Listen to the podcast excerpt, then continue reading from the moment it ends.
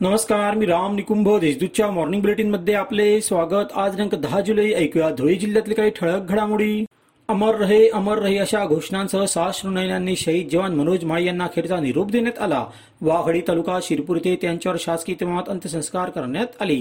जिल्हाधिकारी जलद शर्मा आमदार काशीराम पावरा आदींनी जवान मनोज माळी यांच्या पार्थिवावर पुष्पचक्र अर्पण करून अभिवादन केली.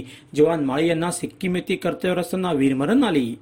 धुळे शहरातील साक्री रोडवरील शीतल कॉलनीतील शीतलेश्वर महादेव मंदिरालगत धर्मवीर आनंद दिघे उद्यान साकारण्यात आले आहे.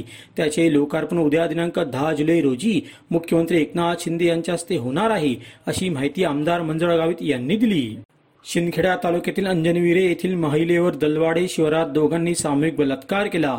या प्रकरणी एका आरोपीला अटक करण्यात आली आहे. मात्र यातील मुख्य आरोपी फरार आहे. त्याला अटक करावी अशी मागणी दलित समाजाच्या नागरिकांनी केली आहे.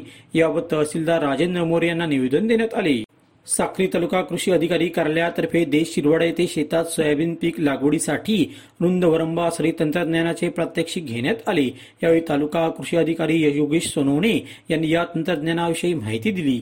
त्यानंतर कृषी अधिकाऱ्यांनी प्रगतीशील शेतकरी राजेंद्र शिरवाडकर यांनी लावलेल्या उसाच्या खोडवा पिकाची पाहणी केली. यावेळी शेतकऱ्यांना मार्गदर्शन करण्यात आले. दोंडाच्या शहरातील शिववंदना अपार्टमेंट मधील व्यापाऱ्याकडे घरफोडी करून पसार होणाऱ्या चोरट्याला नागरिकांनी पाहिले.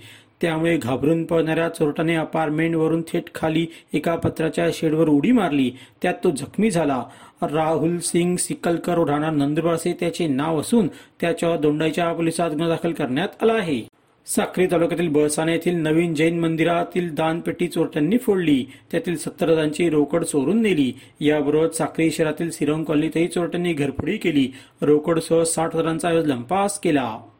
अशा त्याच्या ठळक घडामोडी सेसरत्नसाठी वाचत राहा. दैनिक देशदूत आत्म्यांसाठी भेट डॅट डब्ल्यू डब्ल्यू डब्ल्यू डॉट संकेतस्थळाला. धन्यवाद.